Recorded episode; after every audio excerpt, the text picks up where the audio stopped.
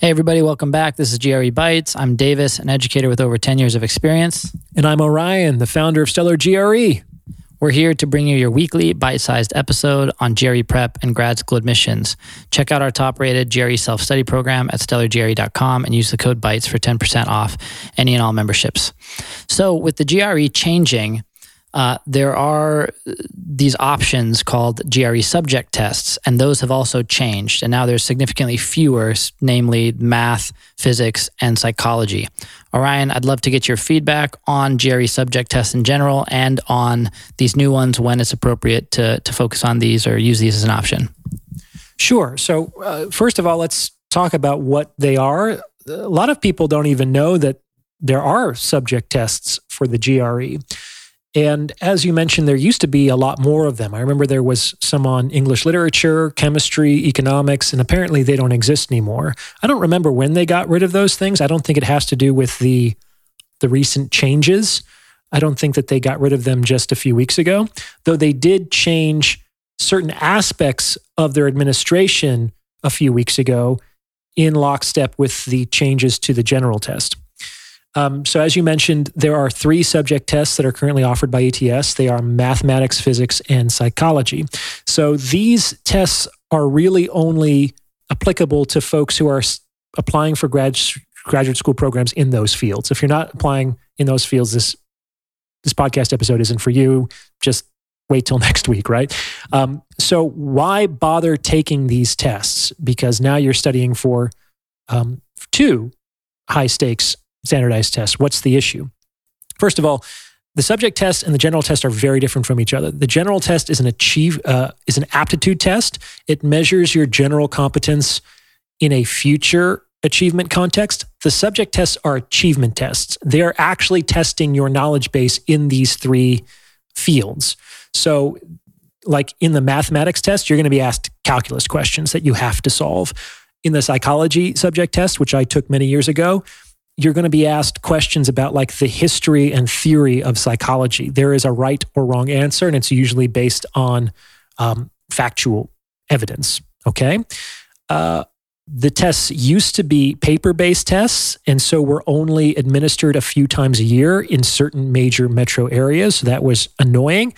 Um, apparently, starting last month, the GRE subject tests are administered in a computer delivered format and they're actually a little bit shorter than they used to. So they've cut the subject tests just like they've cut the general tests, and they're now available on computers at regular testing centers.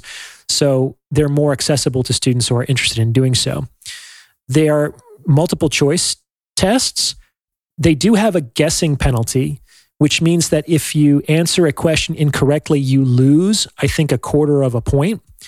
So the strategy around answering questions is a little bit different on subject tests than on general tests, where there is no guessing penalty, and therefore there's no reason to ever leave a question blank. There is a reason to leave questions blank on the subject tests. Um, so far, so good. Yeah, yeah. Thank you. And um, so, if you're going to be going into a field and you want to not only you know to get into a graduate institute and you need to have that aptitude test as part of your application process they also require sometimes or is it mostly uh, voluntary to take the subject test? I think it's pretty rare for grad programs to require a subject test. I bet that they exist but far more often it's more encouraged. It can definitely improve the strength of your application if you're applying to a program in one of these three fields if you can get a very high score on one of these subject tests. It demonstrates a degree of competence that will differentiate you from your competition. Okay. Now, that's one reason. It makes your application stronger if you can achieve a good score on one of these tests. But another real practical reason is that it can potentially get you out of a number of prerequisite classes. That's why I took the psychology GRE back in the day. When I first considered going back to grad school for psychology and was doing my research, it looked like I would have to go back to school to go back to school. Like because I didn't have a bachelor's in psychology, some programs had like seven prerequisite classes in all kinds of different things. I would have to go to a community college or get a associate's degree and probably spend a year, maybe more, just ticking off the prerequisites before I could even apply to go to grad school, which is itself a you know a five year experience to get the doctorate. And that did not seem like a good idea to me to go back to school. To go back to school, I was like nuts to that. Fortunately, my type choice program and several others had in their little fine print this waiver um, that said that students could get out of those prereqs if they weren't part of their undergraduate curricula if they could score at a certain level or above on the psychology GRE subject test. And I looked into it and it was a it was a pretty decent score, but it wasn't like a top percentile score either.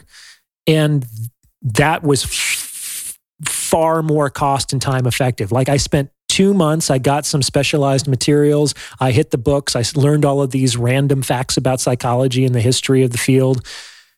It took me two months instead of two years. I spent a couple hundred bucks on the test and the prep materials, to, and I was able to get out of seven prereqs, saved me thousands of dollars, and even more importantly, a year or two of work so I could move on with my career aspirations more quickly. So that, in my opinion, is the best reason to take a GRE subject test is to get out of prereqs so that you can move forward with the application process faster.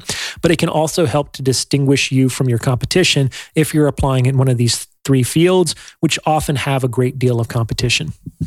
Thank you, uh, Orion, for sharing from your personal experience and also, uh, yeah, just demonstrating the different effect of taking the GRE uh, general test versus a, a, subject test. It's a very different purpose, very different outcome. Uh, so I appreciate that. Um, Thank you, everybody else, for tuning in. We'll be back next week for another bite sized episode of GRE Bites. If you have a topic you'd like to discuss on a future episode or want to drill more into any other episode that we've had and there was questions you had, please let us know at stellargre at gmail.com. And if you're ready to take your GRE prep to the next level, check out our top rated GRE self study program at stellargre.com and use the code BITES for 10% off all memberships. Thank you, everybody. Talk to you soon. Bye bye.